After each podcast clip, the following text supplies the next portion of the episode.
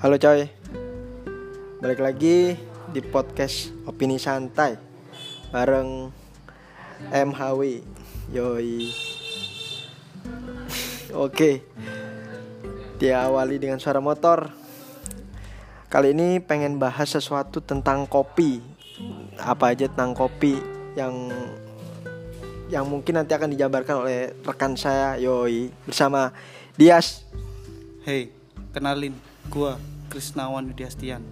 Biasa teman-teman manggil si Dias. Salam kenal. Oke As, eh, dia sini temanku SD ya, SMP juga, yang dulu kuliah di IPB, yang menurutku dia eh, apa ya, pemi- mempunyai apa ya pemikiran tersendiri lah tentang kopi ya, bukan sekedar ngopi gitu. Dan sini mungkin aku pengen tanya-tanya aja ya, tanya-tanya sekalian tukar pikiran. Yas, tanya Yas, Eh, ten- kenalin Yas, Eh, kenapa ke perkenalan tentang kopi? Apa yang kamu Eh, pahami? Oke, pertama kenalin dulu gua kuliah di IPB. Kemudian jurusan gue itu teknologi industri pertanian. Nah, pertama kali gua kenal kopi itu eh, secara intens itu semester 5 Nah, di semester 5 itu kira-kira gua ada pelajaran mata kuliah namanya teknologi bahan penyegar. Nah, di situ gua itu mempelajari soal tiga hal. Yang pertama teh, kopi, dan kakao.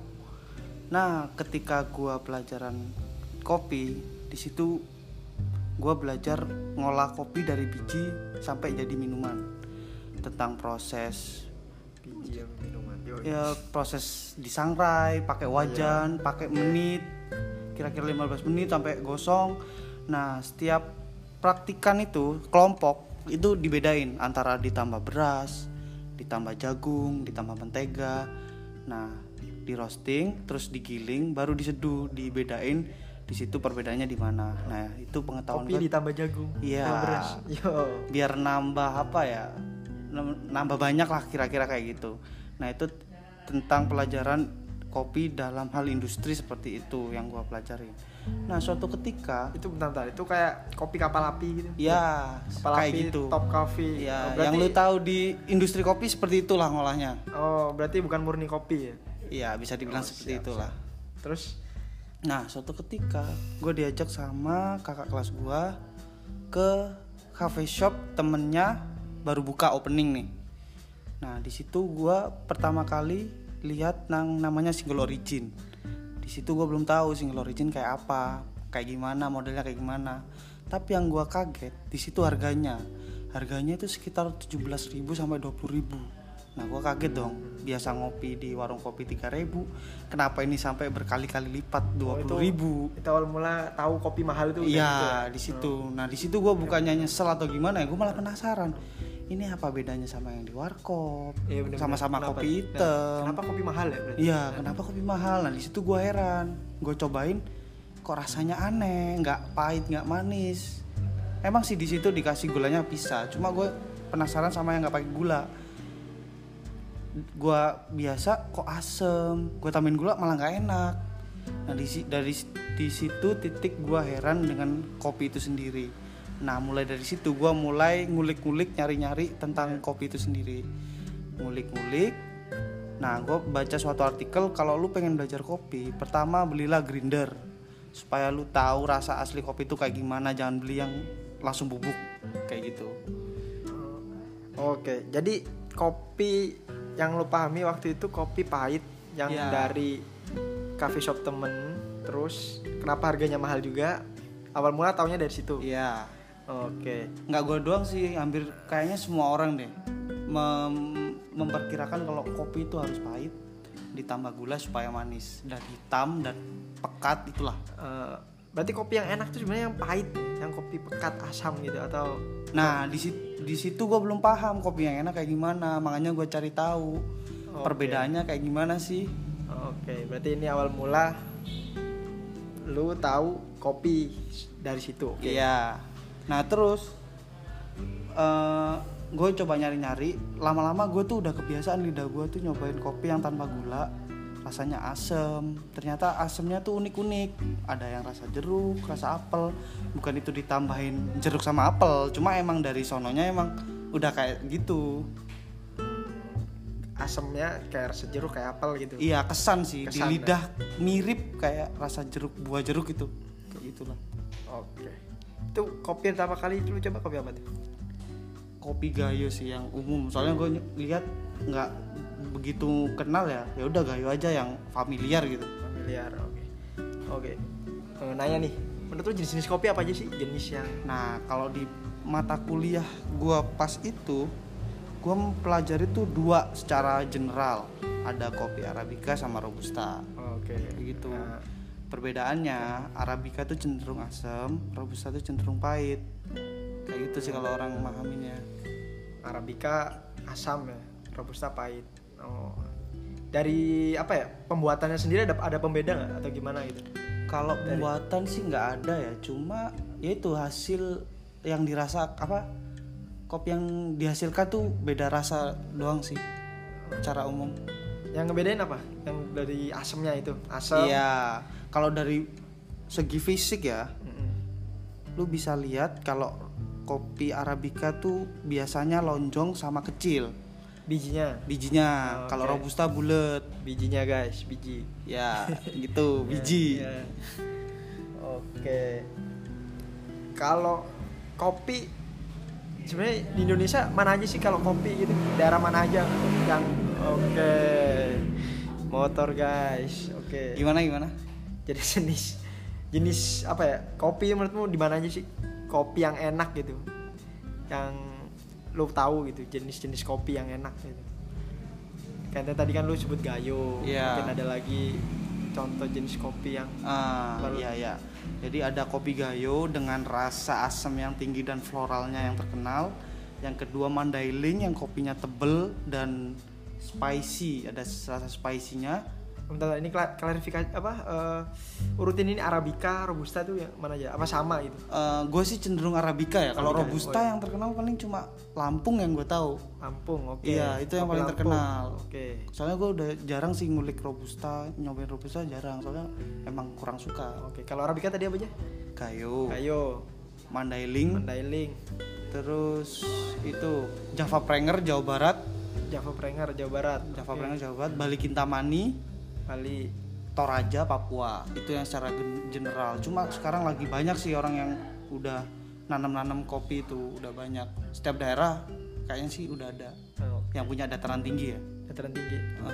kalau kopi-kopi yang biasa di coffee shop tuh tuh ngambil dari daerah itu semua yang tadi kebanyakan atau gimana Kebanyakan ngambilnya dari tengkulak. Jarang eh, cafe shop itu ngambil dari petani langsung tuh jarang pasti dari tengkulak. Soalnya susah juga sih ngambil langsung dari petani. Jadi ke tengkulak udah langsung ngambil dari sana. ngambil langsung dari petani Enggak, tengkulaknya. Tengkulaknya. Heeh, cuma nggak sedikit juga coffee shop yang ngambil dari luar. Dia emang temanya kopi luar negeri gitu banyak. juga. berarti jarang ya coffee shop yang punya apa ya, langsung terjal apa ya, ja- meng- menjalin relasi langsung sama petaninya itu jarang ya Eh, ada ya cuma jarang itu doang sih. Cuma sekarang-sekarang kayaknya udah banyak sih orang yang gue pengen langsung ke petani aja deh daripada tengkulak ke tengkulak soalnya jatuhnya sih lebih murah daripada ngambil dari tengkulak. oke Kayak gitu. mau nanya lagi kenapa sih kopi mahal harganya Kenapa kopi mahal ya? kok bisa mahal gitu ya kalau di coffee shop sampai di- atas 50.000 ribu kadang bisa lebih atau gimana gitu Kalau dilihat dari supply chain ya, rantai pasoknya itu panjang kopi. Dari petani, dari nanem sampai jadi cherry ya, buah kopi itu itu kira-kira dijual tuh kalau cherrynya itu 12.000 per kilo itu yang bagus. Yang kurang mas 9 ribuan lah. Segitu. Oke. Biasanya ada yang langsung ngejual ke prosesor ya, yang memproses buah itu sampai ke jadi green bean ada juga petani yang bisa proses sendiri cuma jarang paling jualnya ke prosesor nah di prosesor diolah itu kira-kira harga jualnya bisa 50 ribuan. Dari prosesornya doang itu. Itu Eh, jual biji kopi? Hmm, jual biji kopinya. Oke. itu belum ke tengkulak cuma kadang prosesor juga jadi tengkulak juga. Nyampe cafe shop tuh bisa 70 ribu 80 ribu. Sekilo. Sekilo. Itu belum di roasting. Di roasting. Roasting beda lagi harga roasting. beda lagi. Di roasting biasanya membengkak parah lah. Kayak 250 300 kilo jadi itu rantainya itu panjang dari petani ke prosesor ke tengkulak ke roastery. Yang cafe shop nggak punya mesin sangrai pasti ke roastery dulu baru ke roastery ke cafe shop. Nah di cafe shop belum harga sewa harga penyusutan lah. Itu banyak makanya kopi itu mahal. Yang bagus. Kopi kopi yang bagus pasti mahal ya. Iya, kalau menurut gua sih harga 25 sampai 50 tuh mahal. Mahal. ya, Oke. Tapi ngejamin enak gak sih? Tergantung penikmat lagi atau gimana? Nah, kalau enak enggaknya nih gua dapet nih ilmunya gini. Enak enggaknya kopi itu 50% dari kebun itu dari tanaman sampai buah itu 50%. Sa- Berarti tergantung nanemnya itu. Iya, 50%. tergantung nanem, Oh, oke. ketinggian, eh, budidaya, terus ngolahnya jadi green bean itu 50% kepegang dari dari mana dia itu kebunnya itu. Ah, Nah, 10% itu dari distribusi dan penggudangan, penyimpanannya itu bagus atau enggak. ah. 30% itu dari orang yang nyangrai, roasterinya. roasterynya. Sisanya Roaster itu barista bukan ya? bukan orang yang nyangrai. Oh, yang nyangrai. Jadi dia punya mesin sangrai, Oke. emang kerjanya cuma nyangrai kopi. Oh, belum tentu dia bisa bikin kopi juga. Belum tentu. Belum tentu. Oke. Jadi sisanya 50, 10, 30, 40, 90 persen 10 persennya baru di barista Barista. Oke, berarti 50% pet, apa petani kopi, Iya 10 apa 10% distribusi, distribusi dan penyimpanan penyimpanan. Berarti dimasukin di yang sak-sak itu ya. Iya Ya, oke. Terus 30 persen 30%. roastery 30% roastery udah berapa tuh? 90. 90 10% baristanya barista. Nah Oke. itu kalau udah bagus semua Pasti enak kopinya Cuma ada salah satu proses yang kurang Pasti nggak enak mempengaruhi rasa Iya. kopi. Itu kan mungkin yang tahu enak begitu kan pakar ya, yang biasa penikmat kopi gitu. Iya Kalau yang bukan penikmat kopi tahu enak gak enaknya gimana? Ini kalau kita bicara Apa ya eh, Kopi hitam ya Single origin ya Ya oke, sama Single origin. nah kopi enak nggak enak lu pasti bisa ngerasain lah kopi ini ada kayak defect nggak? rasa yang mengganggu yang kayak bau tanah atau bau apa pasti ada lu meskipun nggak tahu pasti lu bisa kok aneh sih rasanya kadang gue pernah nyobain kopi rasa getir rasa earth Apaan? getir itu kayak lu pernah ketelan darah?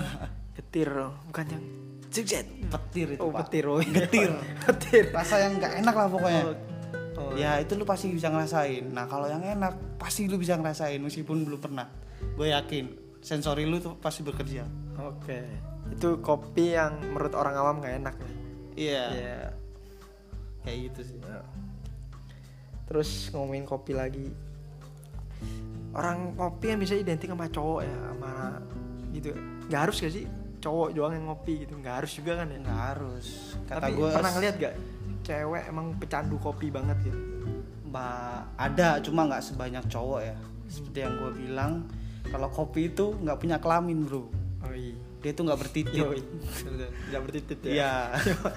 terus, terus jadi nggak selamanya sih gue pernah pengalaman jadi barista di cafe shop ya selama tiga bulan nah itu lumayan banyak lah cewek yang bener-bener fanatik sama kopi tuh banyak ini kopi hitam nih, apa Kopi hitam. Kopi hitam. Oke. kalau kopi hitam aja suka kopi lainnya gue yakin suka juga lah Oke. nah itu cuma kebanyakan ya emang eh, budaya ngopi tuh di cowok ya kebanyakan ya karena Iya. ngopi identik dengan nongkrong Nongkrong. kalau cewek kan jarang yang nongkrong ngegosip jarang lah nggak sesering cowok banyak lah cewek ngegosip nongkrong. cuma nongkrongnya bukan di kafe Iya. paling di mana gitu di mall sambil belanja kan Oke. kalau cowok mesti ayo bro ngopi dulu bro. Capek. Kayak gitu sih. Menurut gue sih nggak harus nggak berkelamin dia Oke oke. Kalau ngopi harus ngerokok nggak sih? eh kalau rokok ya kalau gue pribadi sendiri sih. Yo yo. pasti ngerokok ya soalnya gini entah kenapa ya rokok dan kopi itu pasang yang nggak bisa dipisahkan. Yo, kalau gue lihat ilmiahnya gini orang ngopi itu pasti ada kafeinnya kan? Hmm. nah jantung itu dipompa sehingga mengalirkan darah kenceng Hmm. Ya. sedangkan di rokok lu dipaksa untuk rileks Oke. saraf lu bisa santai gitu satu Oh. kenceng satu rileks jadi impas Oh. itu menurut gua itu ilmiahnya kayak gitu Yuk ini ada nih di buku nih. ada Oh, ada, oke. ada ada pernah ada bahas gitu gua lupa bukunya apa nah kalau dari segi rasa sendiri ya kalau gua nih ngerokok Waduh. ngerokok kalau ngerokok doang itu kering di tenggorokan kadang kegaruk gitu rasanya Hmm. jadi harus minum nah minumnya tuh harus sesuatu yang ganjel di tenggorokan biasanya kopi yang pas Oke. Milkshake nggak pas ya? enggak enggak pas Nutrisari. apalagi yang dingin dingin enggak Oh enggak ya.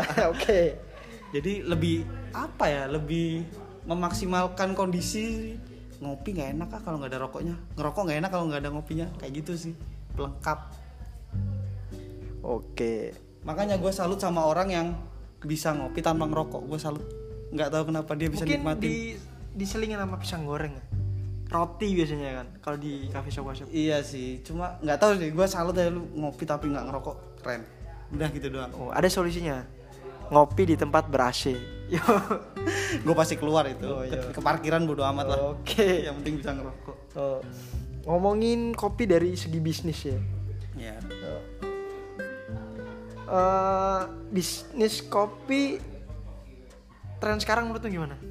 untuk saat ini bisnis kopi menurut gua yang yang lagi booming itu untuk penikmat single origin tuh di roastery. Roastery. Oke. Ah, jadi menurut gua cafe shop itu udah nggak seseksi dulu bisnis cafe shop menurut gua. Karena orang udah lumayan banyak teredukasi tentang kopi, kopi enak kayak gimana, ngolahnya kayak gimana. Dia tuh ngerasa rugi kalau tiap hari harus ngopi ke cafe shop, mahal. Lebih murah kalau lu beli grinder, beli alat kopi sendiri, eh kopinya sendiri, sendiri. lu olah di rumah. Hmm, berarti itu jatuhnya lebih murah, nih? iya. Makanya roaster itu bener-bener sekarang lagi banyak karena itu orang beli biji orang beli biji ngopi di rumah ngopi di kantor kayak gitu sih Oh. kalau untuk sekarang ya Oh, mungkin orang yang paham kopi begitu ya? iya orang yang kalau bisa dibilang pecinta kopi Pecinta lah kopi lah, oke. Lu sendiri begitu? Iya. sendiri. Oh. soalnya gue ngerasa rugi sih harus tiap hari ke cafe shop aduh dua puluh lima ribu aduh mahal sih menurut gue Oke, biasanya berapa sih kalau modal begitu bikin bikin sendiri? modalnya Nah, modal bikin bikin. Eh, kalau lu beli seperempat biasanya itu harganya 70 sampai 80 lah standarnya lah Oke, per kilo. Eh, per, seper- seperempat kilo, 80 ribu nah itu lu bagi dah terus ya grinder manual itu cuma 150 lah 150. iya itu bisa lama Nah, kayak gitu Nggak perlu di Sangarang ya, nggak usah ya. nah itu belinya udah sangrean Udah sangrean. udah Oke. udah lu tinggal giling lu nikmatin kalau lu hitung-hitung pasti lebih murah jatuhnya daripada lu ngopi di cafe shop Oke. kayak gitu Kalau mau bisnis kopi itu mahal nggak sih sebenarnya?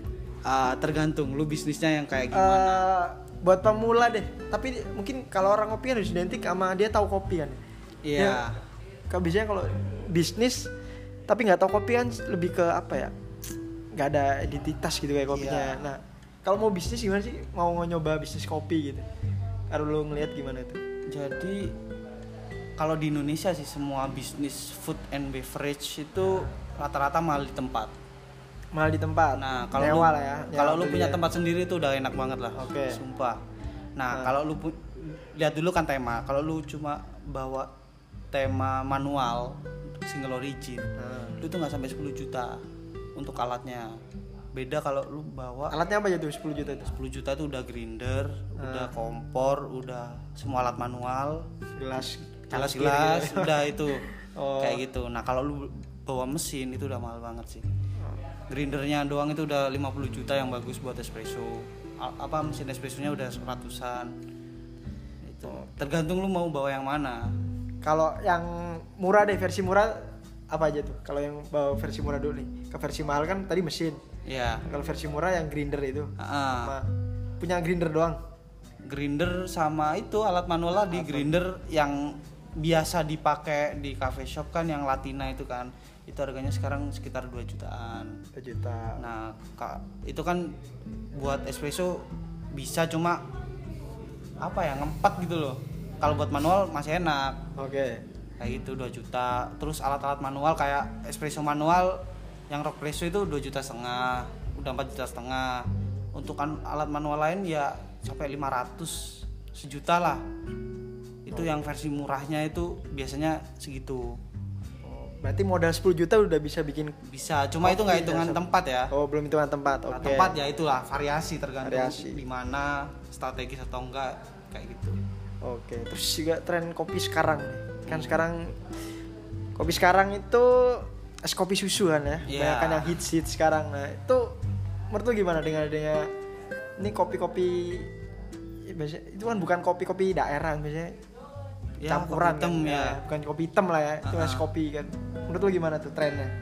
Jadi tren itu tuh membantu sekaligus kata gue merugikan. Membantunya dia bisa mendongkrak eh, pasar kopi domestik.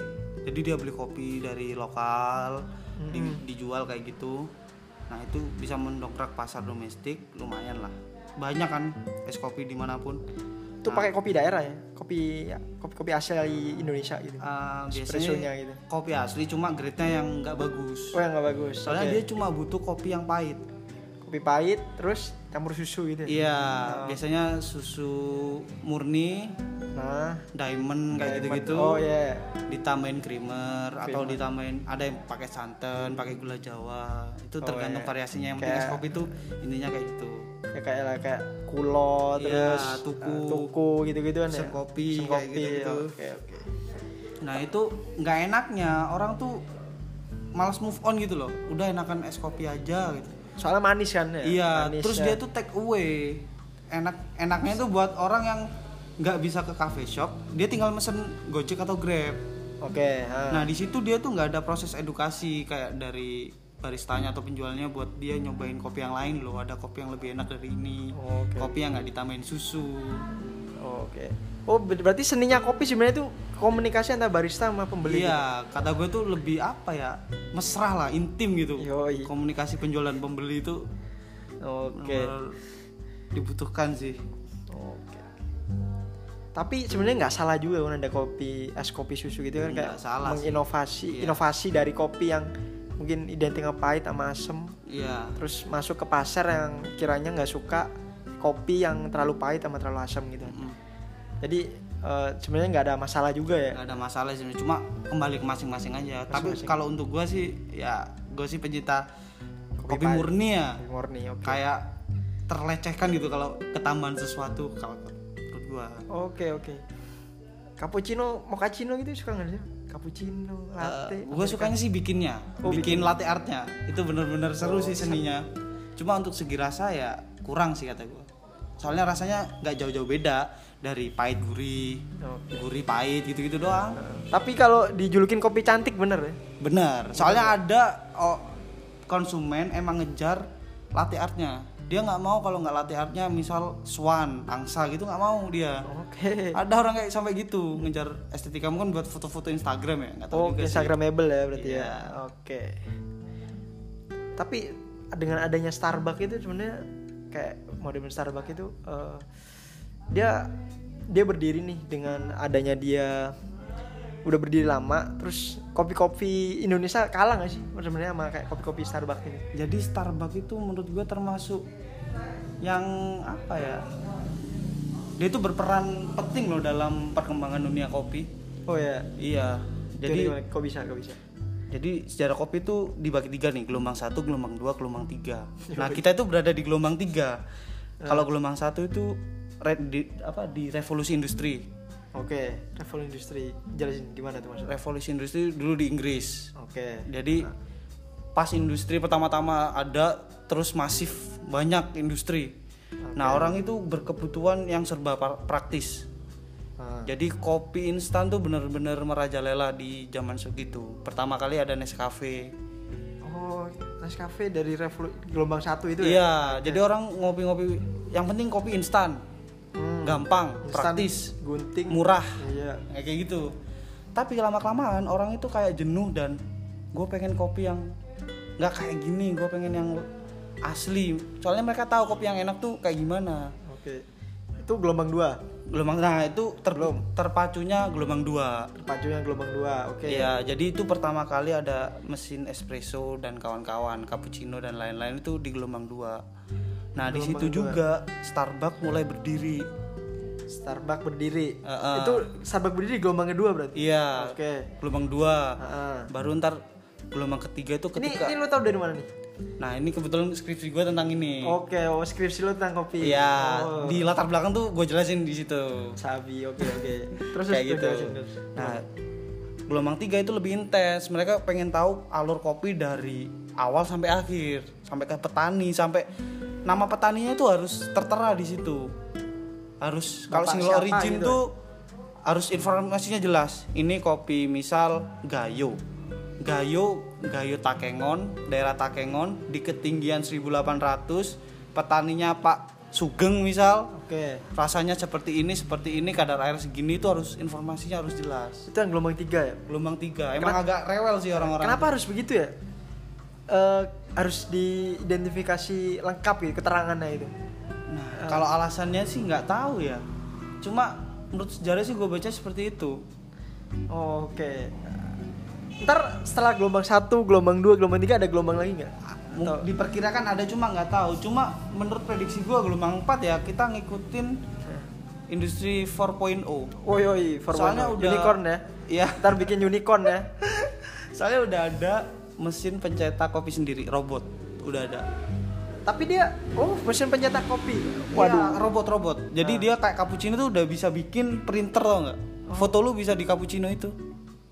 Foto. Oh muka nih. Muka lu bisa Oke. dibikin di latte artnya itu. Udah, orang udah mulai ngeliat ke situ. Kay- Kayaknya sih itu serba robot. robot ya. Jadi bisa pesen lihat HP mukanya. spek Ya, gitu. Oh, bisa. Industri 4.0 ngaruh ke kopi baiklah. Nah, kalau Starbucks ya itu dia berperan peralihan dari dua ke tiga menurut gua. Dua ketiga. ya. Iya, cuma sekarang-karang gue lihat Starbucks itu dia bukan jual kopi sih, dia jual gaya, gaya hidup. Jadi orang kalau Tren lah ya. tren. Gaul gitu ya. Jadi menurut gua kalau lu beli Starbucks dibungkus itu rugi. Oke, kenapa kenapa? Karena di Starbucks lu tuh dilihat dan melihat. Orang melihat lu ngopi di Starbucks tuh keren. Oke. mahal. Berarti harus diupdate ya. Iya, minimal lu dilihat orang. Oh. Kayak gitu. Oke oke. Jadi dia itu kayak menurut gue sih nggak ngejual kopi ya. Dia tuh ngejual yang manis-manis gitu. Yang rasa hazelnut, frappuccino, green tea. ya gitu-gitu. Tapi kan di Starbucks juga jualan makanan coy. Iya. Ya, jual cake gitu kan ya. Iya, Oh, sebagai selingan lah. selingan.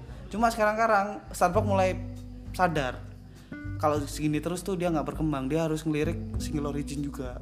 Nggak sedikit juga Starbucks, apalagi Starbucks yang pusat Jakarta itu ya. Dia udah ada single originnya udah dilihat gitu, nggak ngejual yang manis-manis doang. Iya. Udah mulai niat lah kasarannya buat ke kopinya. Oh, kopi ya. Starbucks saingan gak sih sama filosofi kopi? Yoi. Enggak ya. Enggak, itu beda apa ya? Customer segmennya itu udah beda. Tapi jujur ya, kopi lebih hits tuh dari film itu loh. Iya, iya. kan? Itu ibaratnya kayak lu naik gunung, hitsnya gara-gara 5 cm. Oh iya. lu minum bener. kopi gara-gara filosofi kopi Ya. sadar nggak sadar itu memang berpengaruh Wah, hebat sekali film sekarang ya. ya makanya Oke, makanya nih tren dibangun tuh dari gelombang tadi, gelombang 1 2 3 terus Iya. film di film ini ya. Oke. kayak gitu Terus menurutmu eh, tren kopi ke depan gimana sih? Apa yang tadi yang lu jelasin atau gimana? yang Eh. soal apa? Ada unicorn, oh unicorn? Masih eh, secara digital ya yang Eh, kopi dilihat digital ini. Sepamahaman lu deh. Kopi Jadi tren ke depan apa sih? Apa tetap es kopi susu bisa abadi atau gimana? Kan gue tadi bilang es kopi gitu. sekarang lagi hitsnya itu orang roastery kan. Cafe shop udah nggak begitu banyak lah. Banyak yang bangkrut. Sekarang roastery kan karena orang udah mulai sadar dan ngopi sendiri nah ngopinya biasanya kopi single origin orang yang ngopi sendiri kan kopi Intinya hitam dia bikin doang. kopi sendiri. Ah, di rumah beli kopi. Nah untuk ke depannya orang itu udah mulai jenuh sama kopi single origin itu sendiri. Karena udah hafal gitu ciri khas. Kayak gayo pasti rasanya ini asamnya tinggi ada bau-bau bunga gitu floral. Oke. Kalau kintaman itu pasti jeruk kalau prenger tuh pasti ada light tea Mhm. itu orang pasti lama-lama jenuh. Jujur gak juga jenuh. Cuma mau gimana lagi? Oh. Kopinya cuma itu itu doang. Oh perlu ada inovasi rasa Nah, baru gitu ya? itu ada inovasi namanya house blend. Dia itu ngeblend. blend. ngeblend kopi entah arabica gayo dicampur bali menghasilkan rasa yang baru entah arabica campur robusta jadi apa jadi apa di situ Oh ini di mix lah ya di di blend. mix orang main di situ nah di situ variabelnya nggak terbatas lu bisa menghasilkan kopi terserah lu tergantung ngulik lu kayak gimana Ada yang nggak coba gitu nggak? Ada. udah ada Udah ada. cuma belum booming orang masih sekarang masih nik- ya? nikmatin single origin sekarang tuh masih cuma ntar menurut gua suatu ketika pasti jenuh dengan rasa seperti itu house blend mulai naik Oke. hah. house blend terus selain house blend tuh ada namanya signature drink. Apa tuh? signature drink tuh kayak lu bikin minuman macem-macem yang penting basicnya dari kopi. Itu udah ada kok di kayak World Barista Champion tuh udah ada signature drink. Kayak kopi lu campur sama sirup lemon melon. Yang penting itu menghasilkan sesuatu yang baru dan pas. Berarti dasar kopinya sendiri tetap ada tapi dicampur-campur gitu. Iya, terserah lu inovasinya seperti apa. Itu masih namanya kopi tuh. Masih kopi lah ya. Nah di dunia kopi masih dinamain kopi. Oke. Signature drink dari kopi. drink. Nah cafe shop yang bertahan, menurut gua dia yang punya house blend sendiri dan signature drink sendiri. Seperti itu. Maksudnya gimana tuh? Jadi dia punya, misal gue punya cafe shop nih, gue punya house blend gue sendiri, resep gue sendiri. Hmm. Jadi orang kalau suka sama kopi gue, pasti nyarinya di tempat gue, gak akan ada di tempat lain. Oke. Kayak gitu. Signature drink, gue yang punya resepnya kayak punya kopi kulo, Kopi kulo ya. kopi Baileys. Baileys ha. Nah, cuma dia yang punya resepnya. Kalau kulo kan ada rasa avokat gitu kan. Iya. Itu udah sebenarnya masuknya signature drink sih Dia masuk sebenarnya. signature Iya. ya? Oke. Yang penting basicnya kopi. Biasanya basicnya itu espresso. Oke. Kalau basicnya bukan kopi apa tuh? Kayak ta- teh mungkin ya. Ya, itu bukan beda beda beda. Oh, beda ya? Beda beda. atau marjan gitu ya. Marjan. Oh. Lebaran. Oke. Terus Oh ada sama ya, sedikit lagi ya kayak hidup masyarakat yang oke lah sekarang gue bawa alat ke mana-mana cuma lama kelamaan orang pasti males kayak gue kerjaan tiap hari bawa grinder males Hah. berat dan lain-lain nah karena orang itu udah tahu rasanya single origin nah sekarang tuh belum ada sing produk single origin yang praktis kopi hitam doang tapi single origin tapi praktis Jadi ngerti nggak maksudnya gimana gimana gimana tuh? jadi gue biasa ngopi V60 Gayo gitu Hmm. nah gue pengen ngopi V60 Gayo tanpa gue bawa alat-alat itu ke mana pun jadi prediksi gue ke depan Nggak, intinya nggak usah ribet bawa alat lah. ya. Iya. Berarti beli bawa saset dong. Bukan saset Apa? kayak apa ya diolah sedemikian rupa untuk sekarang gue tahunya cuma cold brew doang dia itu kopi yang direndam semalam selama 12 jam Hmm. nah di situ dia menghasilkan rasa terus udah di situ dia jadi kopi hitam dan biasanya disajikan dingin Oh, jadi jadi nggak paham nih. Terma- Jadi eh, bikin kopi intinya dia tinggal nyeduh atau gimana? Bukan kayak gitu Eh, kan? lu tahu tubruk kan Tahu, oke, nah tubruk. tapi pakainya air air dingin Air dingin. Oh, jadi es ya? jadi es tapi Ah. kan nggak ada rasanya kan cuma dia direndam selama 12 jam Uh, lama dong mau iya sampai dia itu terekstrak kopinya Oke. ntar dipisah Oh. jadi cairannya doang ntar dibotolin Oh, ya ya ya. terus disimpan bisa lah dijual di Indomaret di kulkas gitu jadi Itu belum ada ya? belum cuma di gue lihat di Amerika tuh udah banyak Bisa diusahain tuh ya. bisa Yoi. botol plastik Bikin apa kita? karton boleh kayak Oh. gitu itulah prediksi gue kayak gitu Tren kopi ke depan tuh ya. Heeh, tadi kalau kopi depan pasti ke situ sih Oke, terakhir nih. eh terakhir deh ya. Ngomong terkait idealis tentang kopi deh. Lo kopi itu gimana sih idealis yang lo pahamin gitu? untuk gue sendiri sih gue penikmat kopi yang murni gue males eh, nyampur-nyampur kayak gitu soalnya ngerusak sih terus selain itu Berarti yang single origin lah ya. Heeh, single origin nah Namanya kopi ya. Oke, terus gimana? gimana? terus gue tuh pengen punya kayak cafe shop Yoi. Oke oke terus. cuma ya terbentur sama gue nggak punya modal nggak punya tempat oke lah gue cari dulu mungkin eh, ke depannya ya Depan lah. jangka panjang lah Oke. nah selain kopi gue punya hobi lain kayak membaca buku Oke, gue suka juga deh. Nah, jadi ada sih beberapa cafe shop yang mengusung tema kopi dan buku. Cuma yang gue lihat Komik dia- cafe, komik cafe, bukan ya? bukan sih, gue belum tahu, belum pernah ke situ. Yang di Tebet, yang di Tebet. Belum, belum. belum, belum. Oke.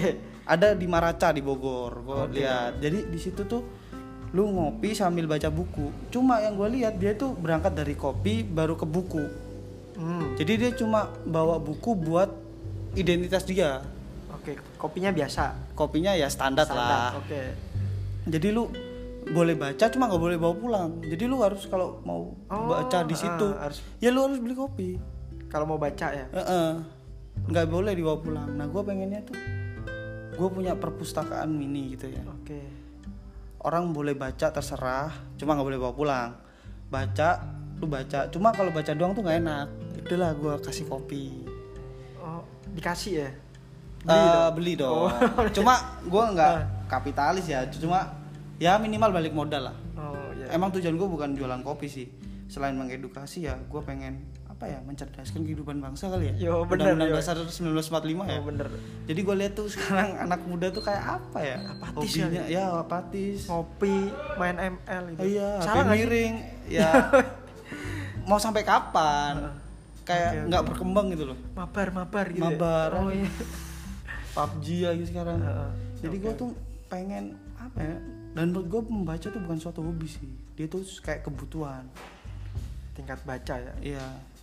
Jadi gue pengen langkah gue tuh ayo membaca diskusi gitu loh. Oke. Nah di situ baru kopi gue masuk. Hmm. Ya, ya. Nah itu Idealis lo ya. idealis gue kayak gitu sih. Pengenan gue ke depan seperti itu. Mungkin bisa kali ya Pemkot setempat bekerja sama sama Kopi ya. Harusnya sih. Inovasi Coba ya. ntar gue ke perpus lah. Coba Inovasi nanya. ya. Iya sih harusnya. Perpus meng- membantu ibaratnya apa ya?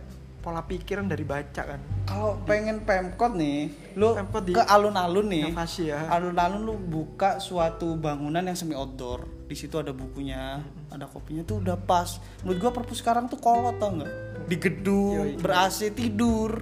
Beda kalau di ruang terbuka gitu kan, lu baca enak.